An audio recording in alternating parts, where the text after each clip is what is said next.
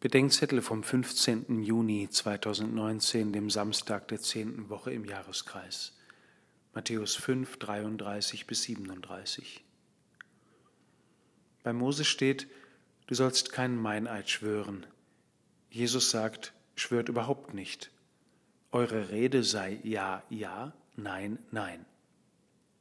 Für Jesus ist der Schwur die Berufung auf eine höhere Instanz, in einer Welt, in der die Lüge oder die Halbwahrheit die Regel ist. In ihr muss die Wahrheit als Ausnahme irgendwie gekennzeichnet werden, so wie Kinder das Spielen unterbrechen und sagen, jetzt aber in echt.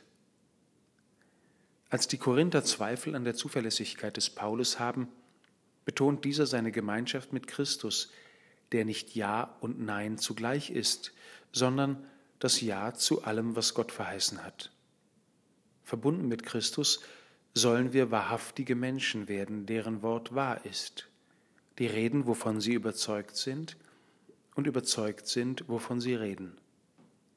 Zum einen soll uns die Lüge zuwider sein, denn sie zerstört jeden Glauben und alles Vertrauen.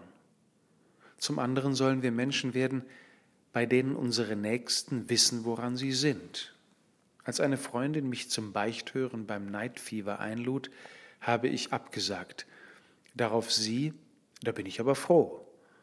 Als ich einen kleinen Stich verspürte, sagte sie, nein, nein, ich bin froh, dass du mir ehrlich sagst, wenn du eigentlich nicht kannst, dann weiß ich, dass ich dich auch ruhig weiter fragen kann.